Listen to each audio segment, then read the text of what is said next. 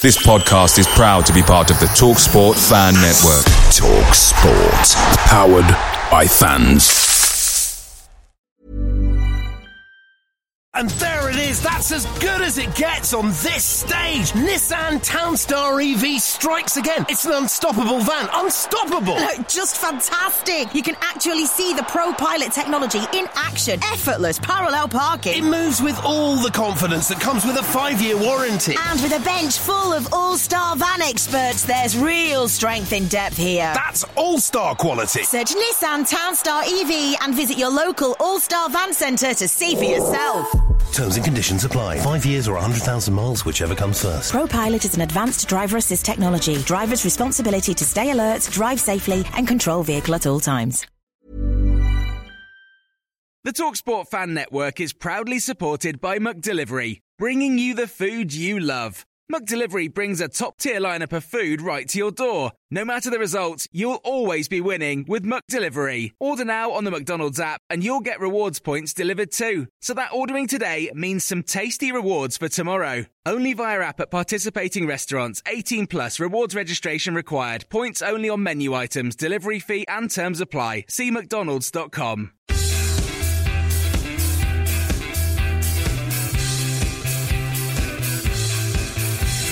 Hey up, it's the No Nay Never podcast with your host, Jamie Smith. Good evening and welcome to tonight's podcast. I'm Jamie Smith and with me tonight, Adam Howard, Dan Black and James Bird and hopefully we'll be joined by Natalie Bromley too. Um, busy show tonight. We'll kick off with Huddersfield, Burnley's first defeat in 13 league games. Um, Dan, what did you make of Burnley's performance? It was below par really, wasn't it? it wasn't much to make of it, was really? Um, the first half, it was just we, we, we were no, we, we, we didn't turn up. Um, I think Huddersfield's system had a lot to do with that. I thought um, they were quite clever in, in, in uh, how, how they approached the game. It played like a three-five-two um, with Hammill and Dixon hogging, hogging the touchline and really stretching the play, and then yeah, Clayton and Hogg making it hard for us to get on the ball, pressing high up the pitch, and, and allowing Norwood uh, acres of space on, on the ball and at times Norwood's um, delivery uh, and execution was just exquisite on on times. The way he found Vaughan in the box on two occasions was was excellent, and they were just causing us problems. The movement, the craft, just everything. We just couldn't get anywhere near them. We were poor. I, I didn't think we pressed nearly as much as, as we have in recent weeks, especially the the energy from the wingers seems to be a bit lacking. Do you think maybe some of the players were a little bit flat on Saturday? Yeah, I think I think I mean I've, I've said it in the last couple of games. I think we've looked a little bit jaded at the start of games, and I I, I don't know why because we've the, we've had a bit of a rest over the international break. But in some ways, they played a lot like a lot of people were saying Rodriguez against Chile was anonymous, and I think Kightly had the same problem in that Hammill was was just was just in an advanced position for the full half, and it was that. Does it? Can he afford to go? Does he have to come back back and double up with Ben Mee to stop him? He's quite a tricky player, and it was just anonymous because uh, he, he, just couldn't get into the game. And like I say, Huddersfield's tactics made it really hard for us just to just to get going. Despite the fact we were probably second best, if decisions had gone the other way, we probably could have got something from the game. Um, what did you make of the refereeing performance? Obviously, the penalty decision is is a shambles, really. It's it's absolutely ludicrous. I mean, on occasions it's bad enough getting a decision wrong on one count, but to get it wrong on two counts is just embarrassing. To give a penalty when, it, for one, it's not inside the area, and two, Duff's hands are behind his back. It's absolutely ridiculous, and, and obviously that has a knock-on effect with a red card as well, because apparently Duff was yellow carded for saying to the referee, "You're, you're going to owe me an apology in the morning," and oh, obviously arguing his arguing his case from the decision. And if he don't get yellow carded there, he don't get sent off later on, and he doesn't doesn't miss miss a game. So it's, I mean, there were some really poor decisions as well. I, I, it's hard to tell whether Vokes was was onside or offside, but there was the occasion when Arfield beat his marker as well in the second half, and he's he's hitting the bar line and he's got a great chance to cut the ball back into the box and he's been he's been bundled over and the referees awarded a, a goal kick. I just I, I gave up on Saturday. It was just there was certainly some some very strange decisions. That penalty, absolutely outrageous, really, to get it wrong on both counts. Um, exactly. Natalie, you were in, in the away Hi. end with me at, at the weekend. It was a, it should have been a good away day, but I suppose the performance spoiled it a little bit, didn't it? It did. Um, I, it was a really poor performance, unfortunately. Um, it, there wasn't very much about the game that we can cheer about. Um, I think I, don't like to be negative just for the sake of it, and I think we can take heart from the fight back that they gave in the second half. They did come out, the changes that he made at half time did make um, a difference, and we were really pressing for an equaliser towards the end of the game. Um, so I think in the latter stages of the second half, I'm very pleased with the man- mental aspects of the game. I think they stepped up to the mark, and I think they actually turned that around from um, from a head perspective and thought, you know, no, we're not, you know, we're not going to let our season turn into this. Let, let's fight for a point out of this game. Um, but first half, I, I can't remember us playing that badly for a long time. What What do you think it was that, that went wrong? Why were we so poor on Saturday? Um, I, I think there's there's two aspects, and you can't you can't just keep going on about one player because you can't ultimately be a one player team. But when either Jones or Marney are missing from the centre midfield, we seem there seems to be a real a real difference in the squad. I just think those two in the centre mid are an absolutely fundamental part of the structure of our team. Um, we had obviously Dino missing again on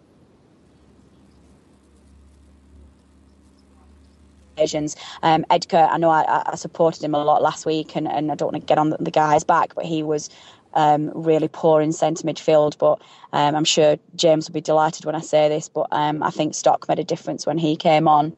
Um, so I think midfield for us, um, we just got overrun. Um,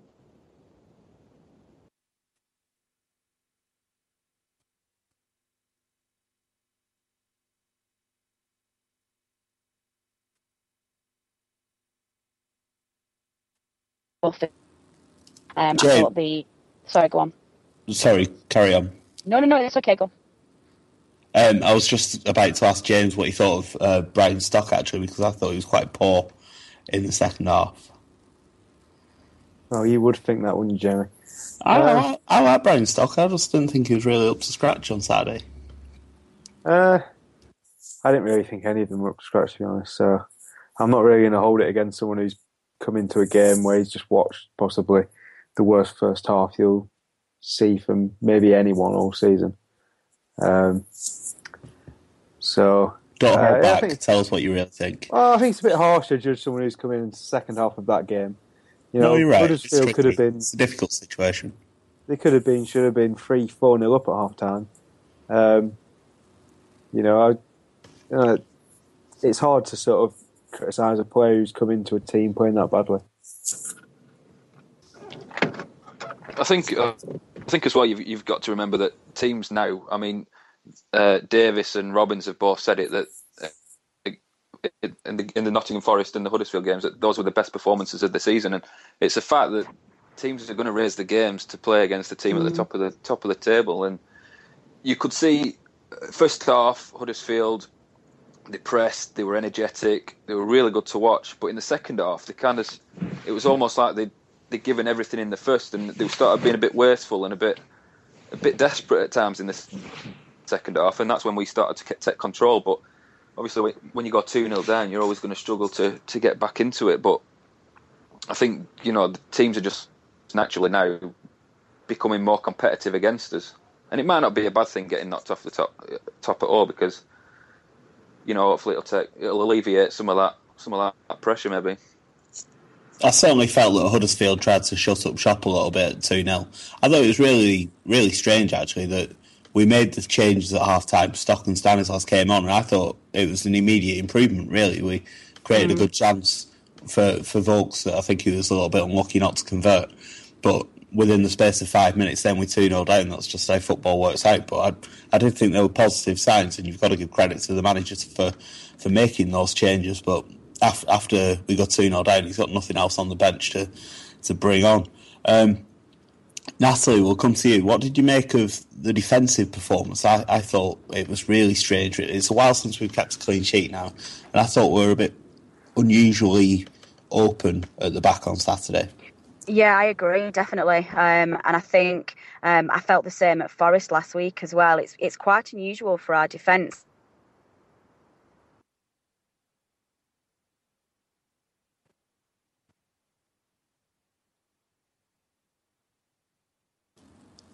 Sorry, I think we're we're losing Natalie in and out. I think she's driving or something.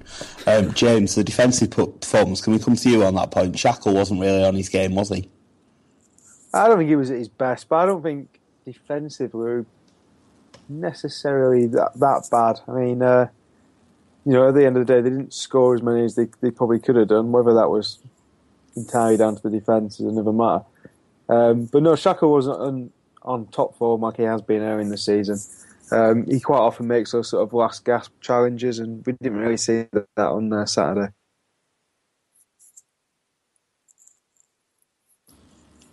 Uh, talking about the defence, what do you think um, the manager might do tomorrow night with Duff being suspended? I think he'll play Kev Long, to be honest. Uh, just drop him straight in. Uh, he didn't really do a lot wrong to get dropped. It was just a case of I think Duff's the better fit. Do you not think he might be tempted to, to move David Edgar back into that back four just because he's got a bit more football under his belt?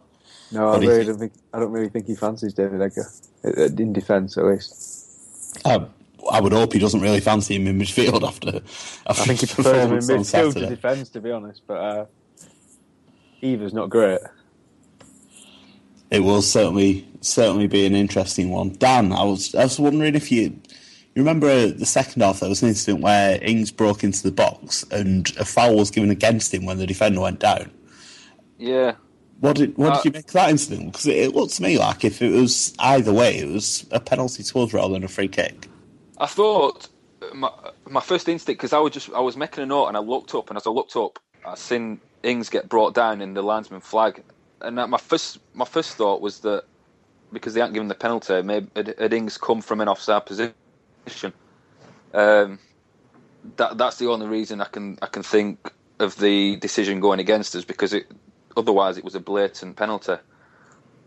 Um, but with some of the with some of the decisions that are going against us at the minute, it, it won't surprise me at all because this there's been some disgust. I mean, for the corner as well for the opening goal, you know, it wasn't it wasn't a corner either. So um, match officials at the I, I agree with Robbie Savage. I think we should stop mollycoddling match officials, and they should be made to. Uh, they should be their decisions should be accounted for. They should be made to come out and explain their decisions after a game.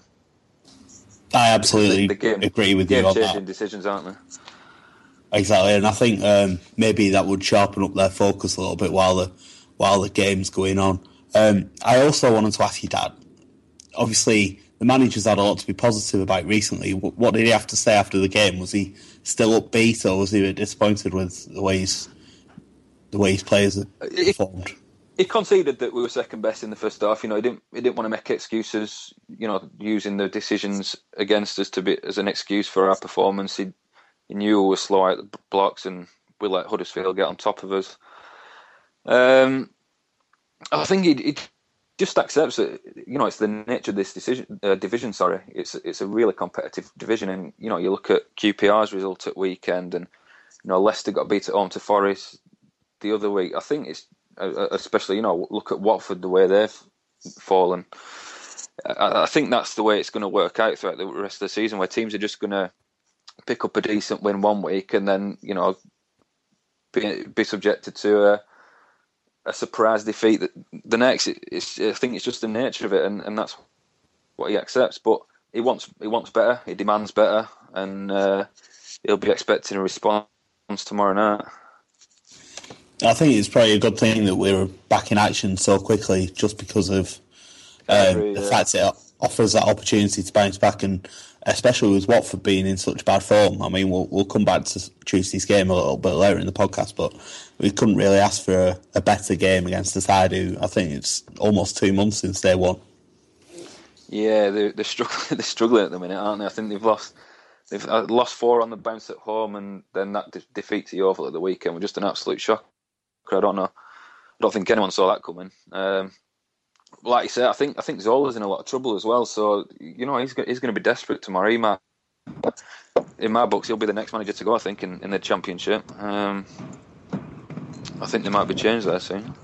There's been plenty of managerial changes this this weekend already, hasn't there? And one in particular that we'll certainly come back to a little bit later in the podcast. But yeah, Zola Zola is coming under a little bit of pressure, I think, which is unexpected. Really, I thought they were all quite happy with him, but I suppose that any manager who goes a couple of months without winning a game is going to be in some Yeah. trouble. Um, right. I do want to move on now. Actually, we'll leave Huddersfield behind because it, it is a bit depressing going on about how poor we were at the weekend, and we'll move on to this month's Player of the Month award, um, which might not be any more uplifting. Actually, Burnley didn't win a game in November, so it'll be interesting to see who our panel go for. Um, you can vote via Twitter if you use the hashtag Clarets POTM and add your comments as well. and We'll get the best ones on the site, or there's a poll on our website and we'll get those votes counted and announced later in the week. Um, we'll start with you, Natalie. I think you've rejoined us after I your have. Apologies. hiatus there. what are your thoughts on, Player of the Month for November? Is there someone who stood out for you in the last month? Oh, um, gosh, um, I don't think there's a I don't think there's a standout player for November. Uh, f- sorry, for October. No, it is November, isn't it? Sorry, um, forget what month I'm on. Um, I'm going to go with. It was I definitely. think it is definitely November. Sorry, um, I'm going to go with Vokes. I think. Um, I think he is. I think he's the one player who's shown some consistency. Whereas I think out of all the games we've played, other players you can pinpoint games where they've not played as well, or maybe they've um, made mistakes, for example. So I think I'm going to go Sam. That's an interesting ad. I think Vokes has played pretty well this month, but um, yeah, it, it is tricky because there's been no clean sheets for the back four and no victories, so no match winning performances. I think it might be quite an open one this month. James, we'll come to you. Player of the month for November. Who's your pick? Um, can we pick Dean Marnius because I've noticed what it's been that he's not been. Um, Kevin's article on the site. I said it should be Marney, even though he's not really played, just because we've obviously missed him so much. yeah, I mean, are we in a wind tunnel at the moment? Or? This is what it was like when, when you were on your bike, James, when you were trying to do the podcast from your bike. I can imagine. exactly what it was like. Your player of the month for November, James. Uh, ooh, it's tough, isn't it? Really. Uh, um, I'd probably say Sam Vokes as well, just because he, he always puts in 100% effort, and if we don't win, you can't really blame someone who's not really in the thick of it. So I'll pick Sam Vokes just out of sort of default. Default pick Sam Vokes. What about you then, Dan? Have you got a different choice, or are you going 100% Sam Vokes with the others? I'm gonna yeah I'm gonna have to agree and disagree um, because I think there has been one standout player this month. It is the player that's that's been mentioned. I think I think Vokes has, has been excellent in some games, but I, I agree that maybe it's because um, his teammates have, have been severely below par. But I think his work rate's been tremendous, and um, you know he's always putting himself about. His his touch is good. He holds he holds the ball up well. You know he's contributing with goals. Um, so yeah, I'm going to go with Vokes. Three votes for Sam Vokes so far, then Adam we'll bring you in on this point. Who's your player of the month for November? Um, I'm gonna go with Sam Vokes too, just because everyone else is. There's not not been a standout player other than Sam, but like Sam Vokes hasn't even been a, a standout player yet. He he still um, seems to be the best. Um, so yeah, Sam Vokes for me. i agree with agree with James as well. I'm, I'm going to have to go with Dean Marney just for the fact how much we've missed him. I think Marney might get a few votes actually if, if people pick up on that. I wasn't expecting votes to get everyone's vote. I actually voted on the site, on the poll on the site earlier, and I voted for Trippier just because I think he's a, a default pick if everyone's been around the same. I think he's he's not really got anywhere in the Player of the Month vote so far, and I've felt a bit bad that he's not been up there in the in the mix. So I voted for Kieran Trippier. Wasn't he being Um, overrun in the first half yesterday though? Uh, on Saturday rather. Wasn't he? What? Sorry, being totally overrun in the first half of of Huddersfield. I, I think the whole defence was, to be honest. I don't think Trippier was particularly bad out of that back line. In fact, I'd argue he was probably the strongest. I the, just saw a couple of people picking him out as as the best, but you were there, so. Well, I didn't notice him being particularly bad. I thought Ben Mee had quite a bad game on Saturday, and Heaton probably should have kept the first one out. I didn't think Shackell played well, and Duff got himself sent off. So, yeah, I think Trippier was probably the best of a bad bunch at the back, but it's point taken. He did struggle at times on Saturday, but I think the whole team struggled at times on Saturday. We've had a comment from Paul on the, the live chat, which you can keep adding your comments to that, and we'll read out the best ones. Paul says Jason Shackell for me, but Vokes is also doing very well. And Ganks goes for Tom Heaton, even though um, he did make that mistake on Saturday just because he's been unfortunate not to win it already. It will be interesting if we see some votes um, along those lines, going for players who've been maybe a little bit unsung. So it will be interesting. You can get your votes in on Twitter as well as I mentioned, use the hashtag ClaretsPOTM.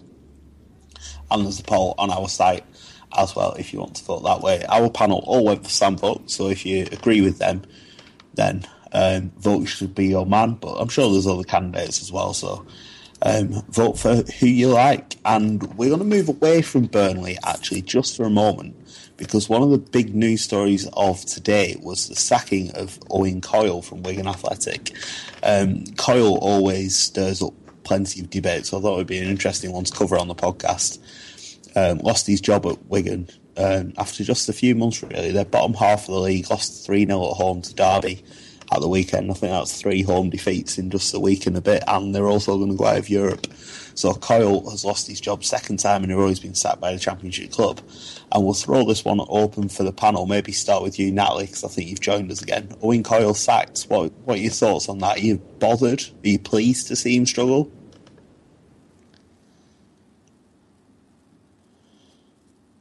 Natalie's not there. we keep trying to go to Natalie. We keep losing her. We'll try you then, James. Owen Coyle.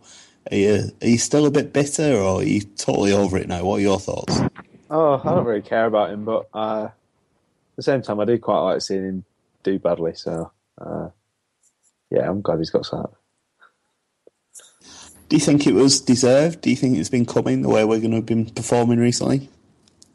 I think undoubtedly they brought him in thinking he's, uh, you know, he's an amazing manager. I think he's been found out really, hasn't he? That he's a bit of a one-trick pony. Uh, motivates people well, but tactically, I don't think he's really. I'd say all there, but I don't think he's there at all. So, yeah, he deserves to get sacked. He's not been good enough. I, I agree that he's underachieved, but I, I, do think it's been tricky at Wigan. When whenever you come in um, replacing a manager who's done extremely well, like Martinez, even though they got relegated, of course, won the FA Cup and he kept them up a couple of years against the odds. So um, asking to get promoted straight away while competing in Europe, I do think that was tricky, but they should certainly be doing better than the bottom half. Dan, you must have had some dealings with Owen Coyle through your work at the the Express. What what are your feelings on Coyle now? It's almost four years since he walked out on Burnley, of course. Oh, it, it breaks my heart. Really does. I'm glad someone's upset. um, well, I think you know at the time everyone was saying when he went to Bolton it was it was a sideways step, but I'm glad to see now that it was actually a downward spiral since he left us. Uh, um, it's, it's, it was the biggest mistake of his life. We all knew that when it happened when uh, when he left us. Um, if if he he'd have stayed with us and he'd have kept us up, there'd have been a whole host of jobs open to him. But you know, he made his decision and he's he's paying for it now, and he's he's probably going to end up in in the Highlands again at some point, managing managing up there. Um, you know, I, I, don't think he's going to be taken on by anyone. Uh, you know, in the top two tiers of this uh, these these leagues anyway. So uh, it, it would come in. I think to give him, it was always going to be hard for him because the to balance the league and in Europe, like you say, he's he's never experienced that before, and you know which which one do you, do you give preference to? I don't know. He's he's struggled and he's uh, he's paid the price. So yeah, he's gone. It does seem to have gone quite wrong quite fast for Coyle. A couple of weeks ago, they were doing okay. They were top half of the table, and it looked like they were going to go through from the Europa League, their group, and then they lost a, a winnable home game and lost again in the league, and it's gone badly wrong quite quickly. I didn't really think Dave Whelan was the sort of chairman to get rid of. Um, to get rid of these managers so quickly, but he's obviously come under a bit of pressure from the fans and decided he can get someone better, and it'll be interesting to see who they go for with so many Yeah. other managers at work at the moment. Dave Jones lost his job at Sheffield Wednesday recently. There's a couple of others under serious pressure. It's the managerial roundabout kicks in at this time of year, doesn't it? I suppose um, maybe a little bit concerned that Sean Dyche is going to be linked with these jobs. Do you think his name's going to come up at some of these jobs like Wigan? I think they're always, his, his name's always going to come up in it at the minute.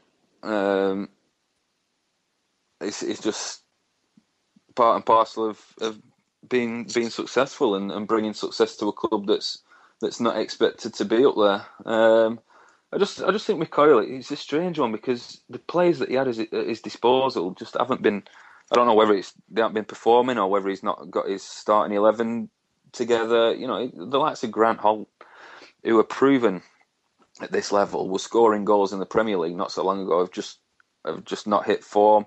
You've got the the lad McManaman, who was seemingly a, a potential world beater at one point last year, and then obviously to Chris McCann there, he's obviously not been able to get the best out of him.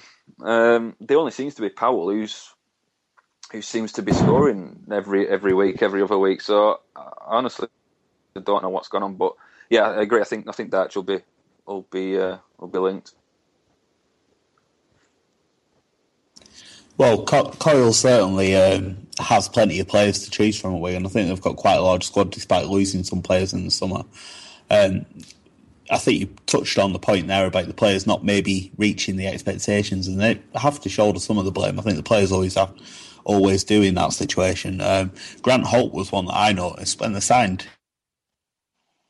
player in this league. I thought he'd dominate um, some of the lesser clubs, especially. But I think it's a few weeks since Holt scored at all, and he's only got a few this season, and a lot of those came in the early rounds of the, the Europa League. So they've certainly not seen the best of Grant Holt, and a couple of the others that you mentioned. Obviously, McCann we know about, um, McManaman, who was linked with some big clubs in the summer. That not really heard much from them. So it'll be extremely interesting to see if if the next manager does get the best of them. Adams mentioned Ian Holloway as a possible replacement for Coyle and I absolutely agree. I think he's tailor made for that sort of situation where they've got I think he's the they've got the players the there. They've got the, the squads in place really, and they just need someone to get the best out of them. Um, we'll try again with Natalie because I think she's back in at the moment. Oh no, she's gone again. we have had some comments on the live chat though. Uh, keep comments coming in, and we will we will read out the best ones. We've had a comment from Ganks who refers back to um, uh, the Clarke Carlisle podcast that we did a few weeks ago. Now he says about the Wigan players are all upset that there's going to be no Cake Friday anymore in training.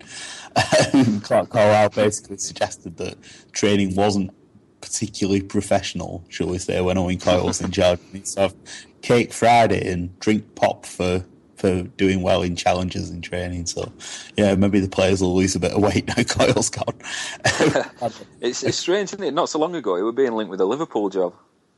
It's absolutely crazy. Someone on Twitter said today that they can remember Arsene Wenger being under so much pressure at Arsenal, and there were fans demanding he got the sack, and to have Owen Coyle come in and Yeah, it's, it's over, mental, yeah. over a year later, Coyle has been sacked by Wigan. He's probably not going to get a job in the top two divisions, like you say.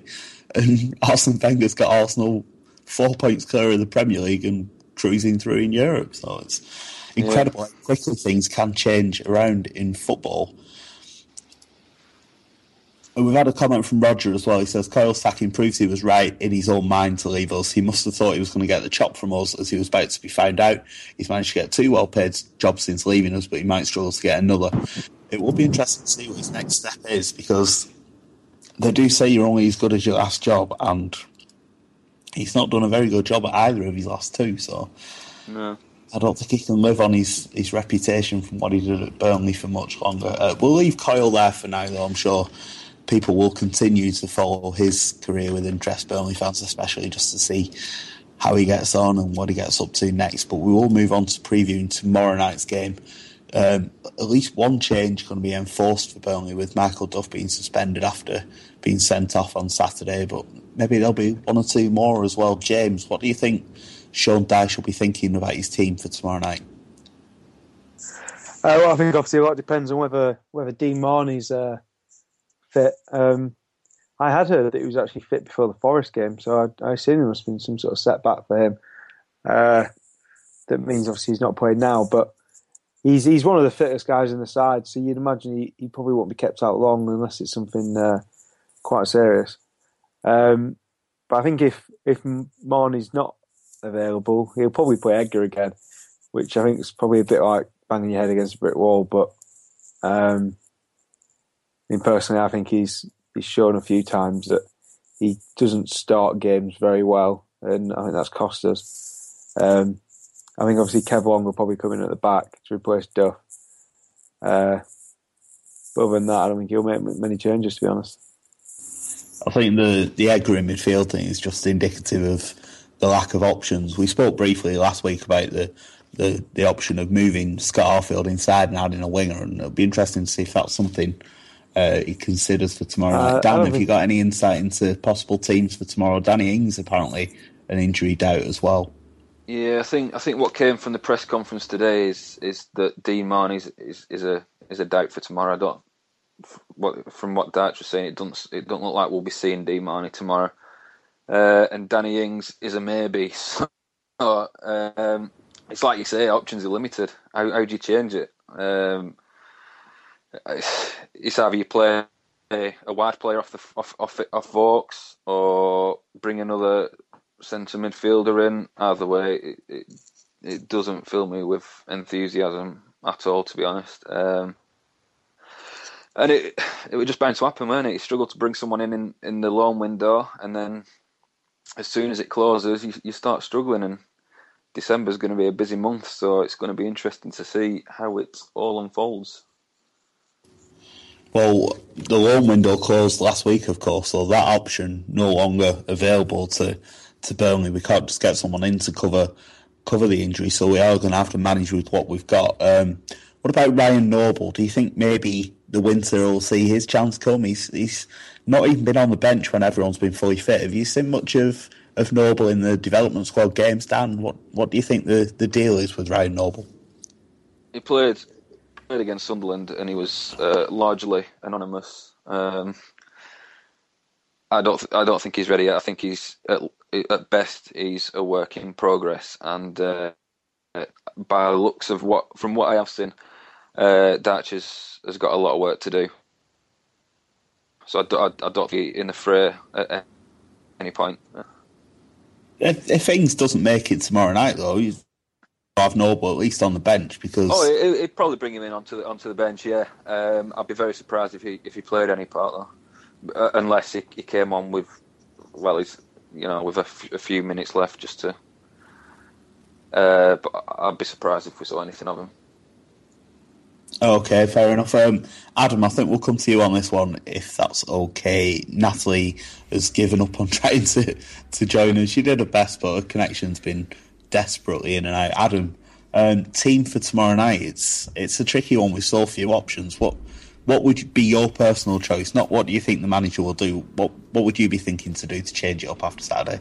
Uh, I'm like you. I, would like to see Arfield come into the middle and um, Stanislas play on the left left hand side, um, and and that might um, kind of avoid the problem of having to play Edgar in the middle, um, because because Arfield is a, a, is actually a midfielder who can play in in the middle. So um, and he, he's kind of been thrown on onto the wing almost um, due to the loss of Ross Wallace. Um, Ross Wallace? No.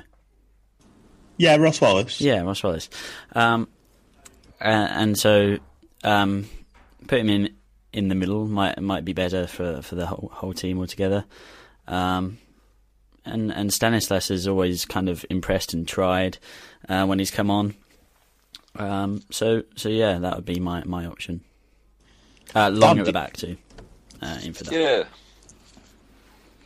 Is that an option you think um, Sean's considered maybe playing Arfield inside. Obviously, when we when we signed him, we were told he was a central midfielder, but we've only used him on the wing, and he's done an extremely good job out there. Yeah, um, definitely an option. Did he, did he not play? Did he not play central in the cup game against Forest? I think um, I'm not sure to be honest. I didn't see sure that game. Some, I'm sure he played some part in the middle there, but yeah, it's definitely an option. He's he's naturally um, a central central player. Um, who's, who's coming on leaps and bounds. To be honest, um, I think he's, he's, he's really impressed me this year. At first, I, I weren't convinced, but yeah, I think um, I think he's proven himself. I think he surprised everyone, didn't he? A bit Scott Arfield, especially we, have mentioned this on the podcast countless times, but the way he bounced back from the mistake in the Rovers game, scoring in the next two games, oh, I thought you, you had to bring it up, didn't you? every, every time I close my eyes, every time I close my eyes, I'll see that back pass. I'm like, "Whoa, what are you doing? Just don't pass it back. Don't pass it back." But to oh, come back with with two goals in two games, I thought was outstanding and great character from the lad. So I was really chuffed that he managed to put that behind him so quickly. Yeah, um, James, superb footwork as well. Sorry. Yeah, excellent. He, he drove at the Huddersfield back line a couple of times in the second half, and it was like seeing a, a proper winger, like an old yeah, fashioned. Yeah. Really taking him on. I'm sure he was spurred spurred on to perform well against his old club. I didn't see much from Martin Paterson. I didn't actually realise he, he was playing. no, he's he pulled a few crosses back into the box and he, he hit the post, didn't he? But it's just Martin Paterson, isn't it? He just runs and runs basically. like a Duracell bunny. Um, yeah, exactly. James, on, on the team, I wanted to come back to you. Um, Brian Stotland, do you think in line for a start? What, what would be your makeup of the midfield tomorrow night? What? Um, I'd just make one change in midfield. Edgar out, Brian Stock in. Would that be all you're doing and long into the back line? Uh, yeah, I'd bring Long in in defence. I mean, someone's mentioned in the chat the other option defence is uh, moving Mee into the middle and putting Lafferty in at left back. Um, but I think I think Kev Long will uh, come back in. We've not really seen much about Mee at centre back at all, have we? Considering he, he, again, he's a player that we we thought was a centre back, and it's been used pretty much exclusively as a left back. I remember seeing him. I think it was a friendly against Sunderland just after he signed. He played centre back, and he looked really, really good. And that was probably the last time we've really seen him at centre back. Yeah, I think a big thing obviously was uh, I don't think Dyche really fancied uh, Joe Mills. No, um, that's true. because he couldn't really defend. which there is that. I think is a case quite often with fullbacks. I mean, sometimes you see it with Trippier. Sometimes he gets run ragged for the first twenty minutes until he sort of susses out how he's meant to deal with this player. Yeah, um, faster wingers, I think, rules a little bit.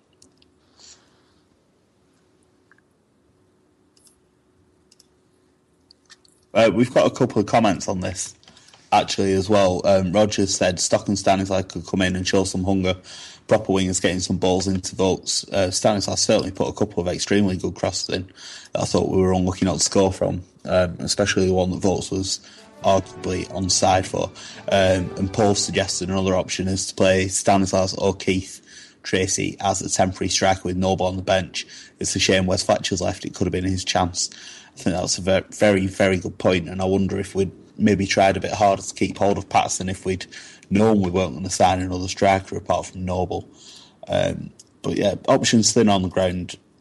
Alex MacDonald as well. Good point there, Adam. He's an attacker who left in the summer. He maybe would have got some game time now, but he's he's at Burton, so I suppose he's not exactly proven proven Burnley wrong in, in letting him go. Um, what about if Danny Ings doesn't make it? Then we've we've suggested a couple of times that um, players like Kightly, Stanislas, Treacy could all play off Vokes instead. Um, Dan, what do you think the, the options are there if Ings is unavailable? What do you think yeah. Dyche's thinking is on that one?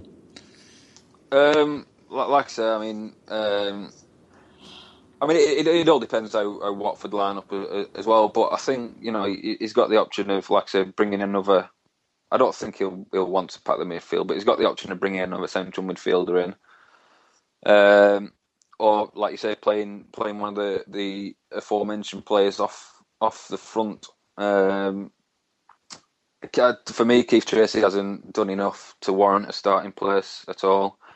Um, the, the, few times he's come on as a sub in recent weeks, he's, he's he's done nothing, and the times he's he's been given a chance to start, he's he's not really gone at it. Um, so I, would probably dismiss Keith Treacy. Um, you know, Kightly's an option. Um, playing him off off Vokes and um, it's just it's really hard.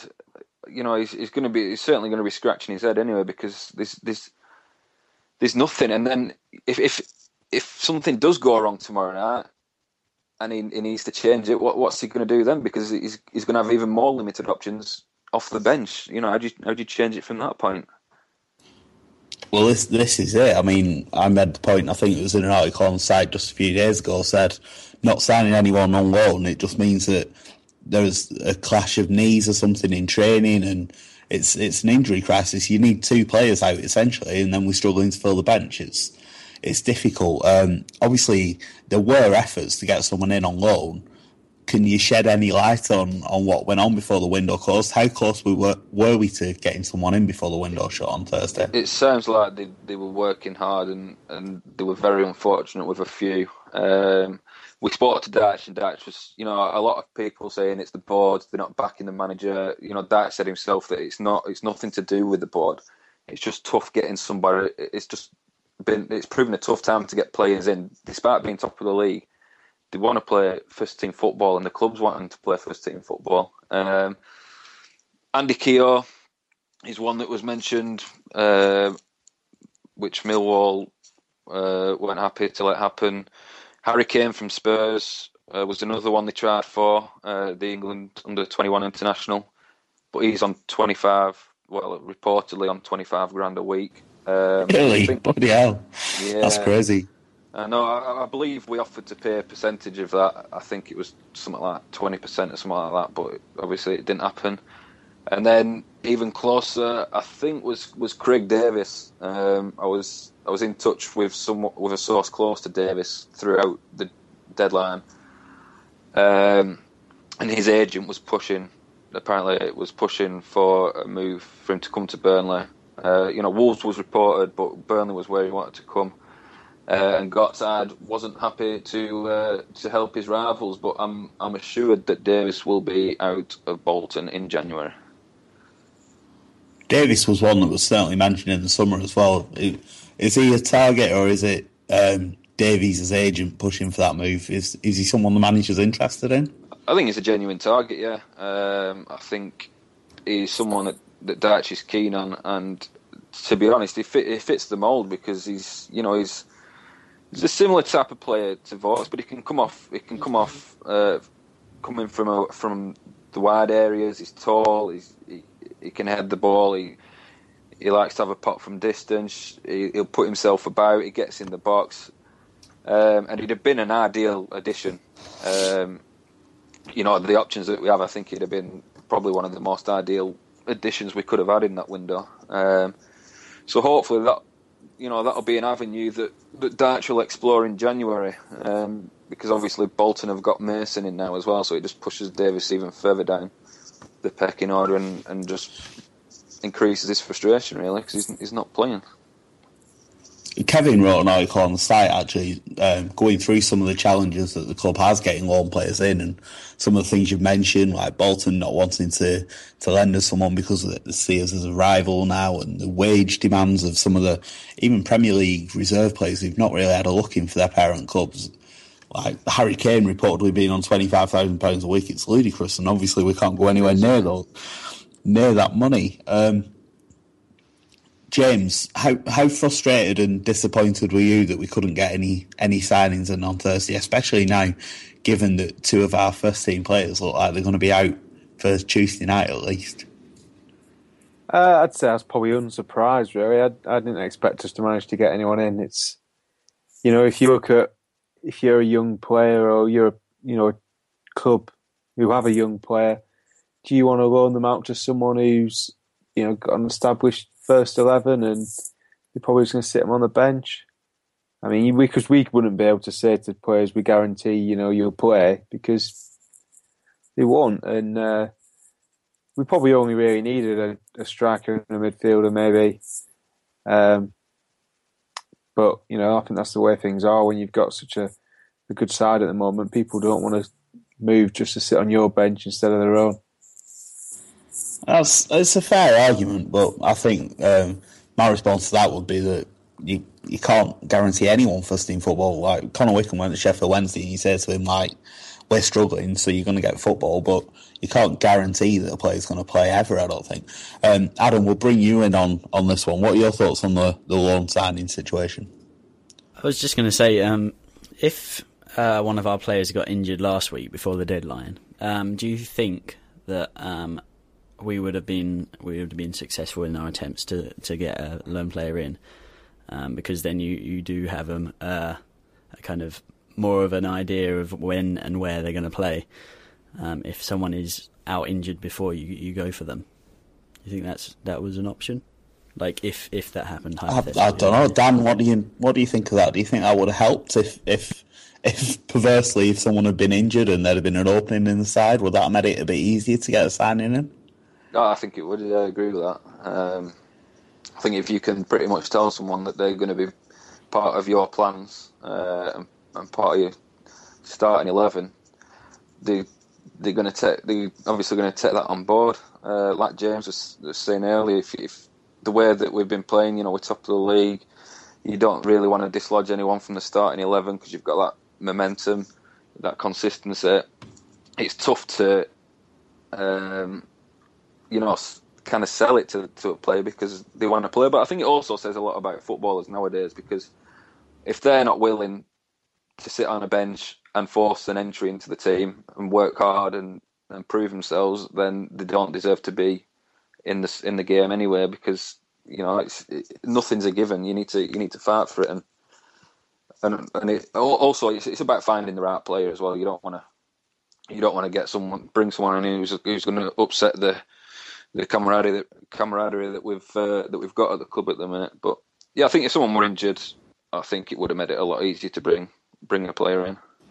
That's a good point. That I mean, we, we all think about on the fit, on the field and on the pitch matters and how how people fit in and covering various positions, but the manager's got to consider more than that. He's got obviously got a small squad, and everyone seems to get on quite well from from what we can see as fans. So you've got to find someone with the right personality to fit in there, and I suppose that's a challenge.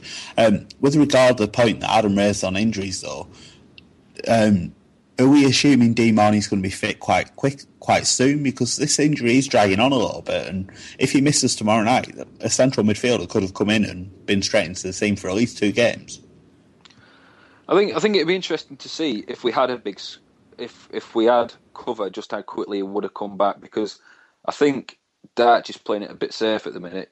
He don't you don't want to bring him back in if he's a slight risk because if he aggravates it, it puts him out for even longer. And you know there is that worry about about the cover there, and you know Marney's absence has has had a big impact on us.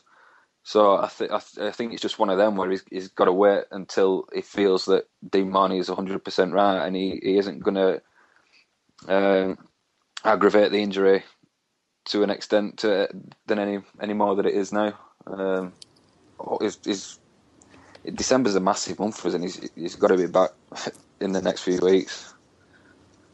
You wouldn't think we'd be able to carry on going through um, the whole of the next month with David Edgar playing in midfield, so let's hope Dean Marney gets fit as, as soon as possible. We had a point from Steve actually. I thought Steve made a really interesting point in a comment on, on my article that went on the site today. He said um, it might even be worth risking Dean Marney in these two home games if if he's fit to play at all um, to try and get six points from the winnable matches.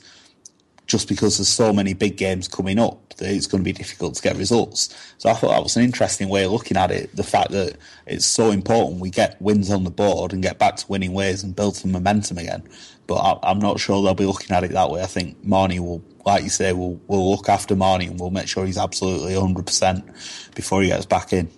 Yeah, I think I think that's the best thing to do because if he if he does aggravate it, then you don't know how long he's going to be out for after that. But after after the Barnsley game, there's obviously Leicester coming up as well, which is going to be a huge game for both teams. And if you can get someone with the energy and work rate of D Marney back for that game, I think you know it's he'll make a big difference because it's a big game.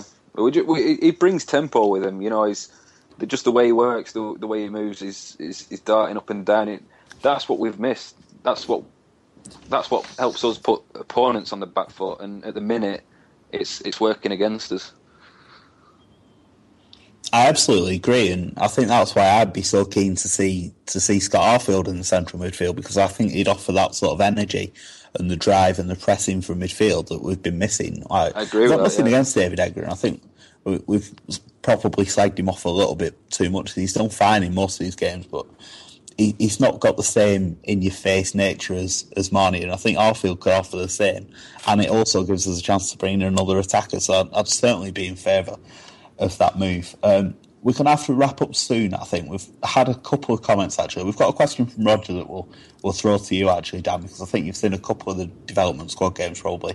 He says, uh, "Is there anyone in the development squad that's that's ready to make the step up? Maybe Jason Gilchrist. He scored a lot of goals in youth team football, hasn't he? Is he anywhere near the first team? Do you think?" Um, it's hard to say really. I've, I wouldn't like to comment because I, I, don't feel I have seen enough of him. I've seen him a few times last year, and he, he does look very impressive. But it, I don't know if he's got the build and the strength to, to make the step up to the championship yet. It's it's a very strong. It's a very uh, not aggressive, but it's physical, it's a, physical rather than physical is the word I'm looking for. Thank you very much. Um, yeah, if you know if you're getting if you're getting beaten up and, and pushed about, it's hard to make an impact in the game. And if he gets brought in too early, you just don't know mentally and what kind of impact it's going to have on him. So it, you've just got to bide your time and and wait until they are fully fully developed and, and fully ready to make that step up.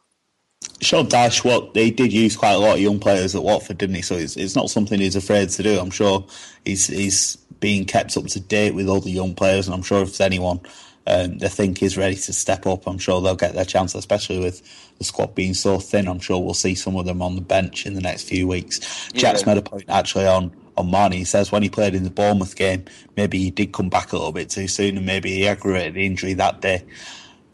Perhaps that's that's something to bear in mind. I think Adam, you've got a point actually on on what we were just talking about.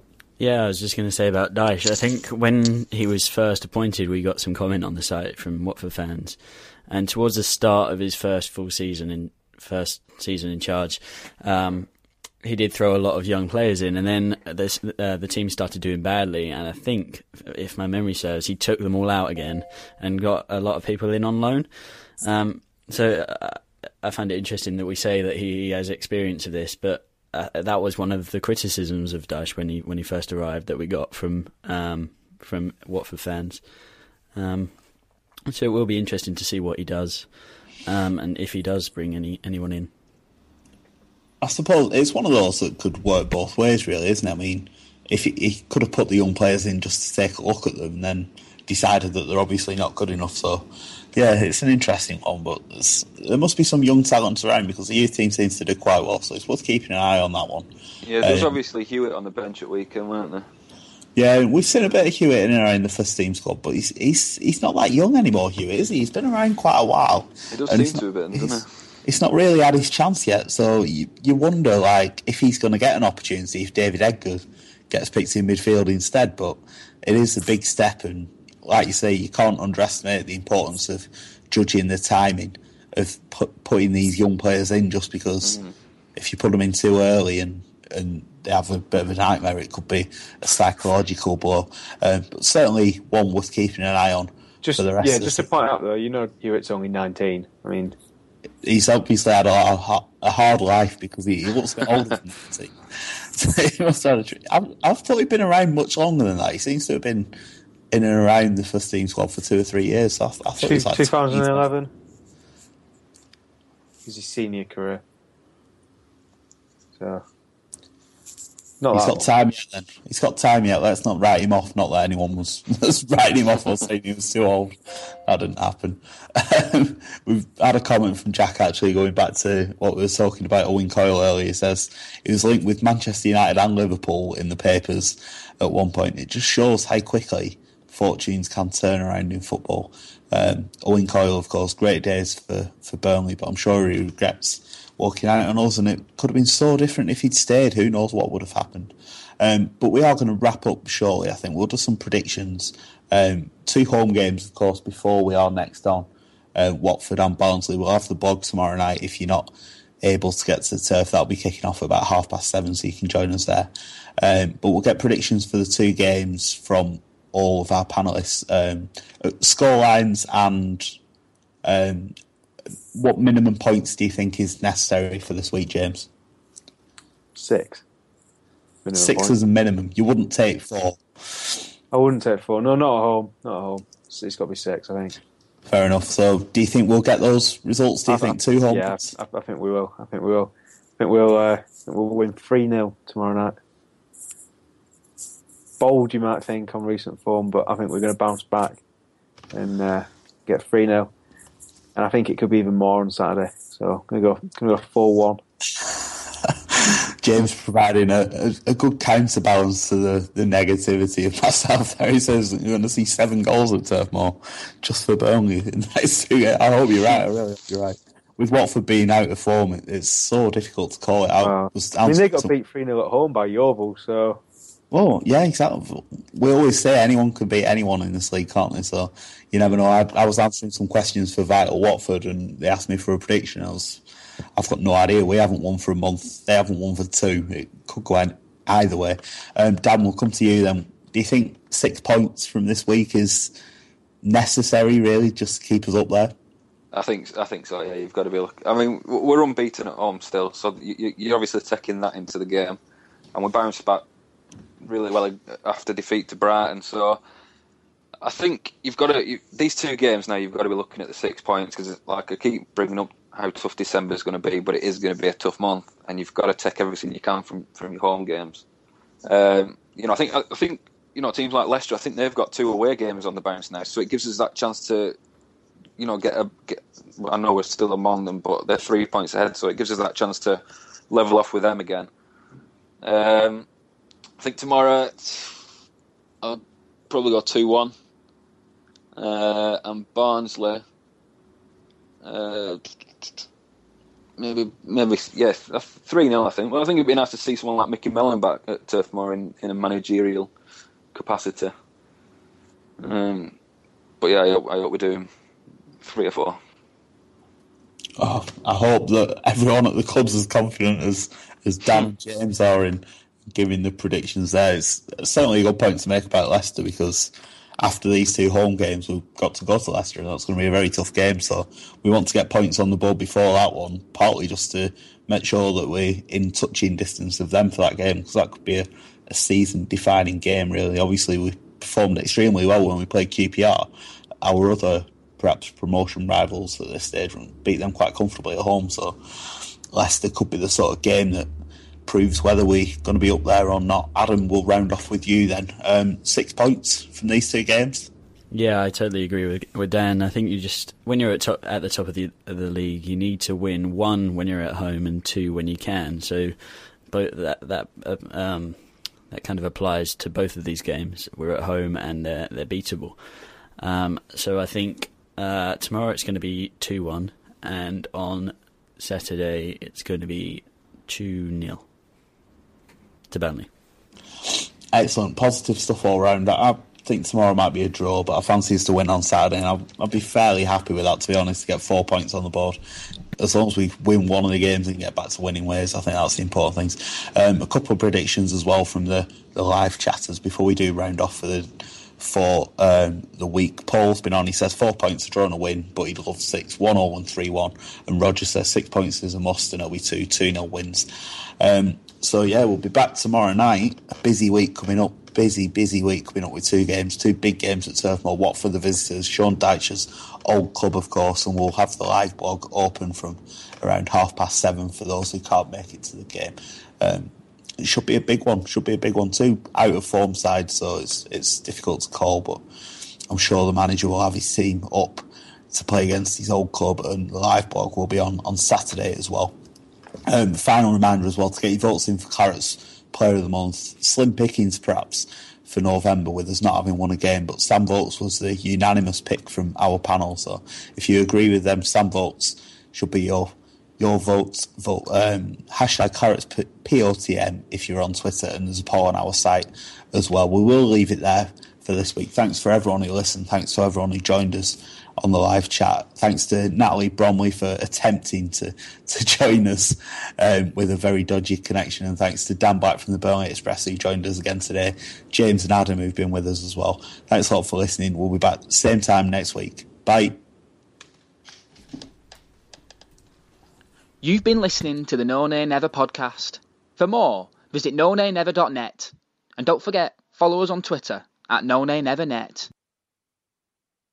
Away days are great, but there's nothing quite like playing at home. The same goes for McDonald's. Maximise your home ground advantage with McDelivery. Order now on the McDonald's app. At participating restaurants, 18 plus serving times, delivery fee, and terms apply. See McDonald's.com.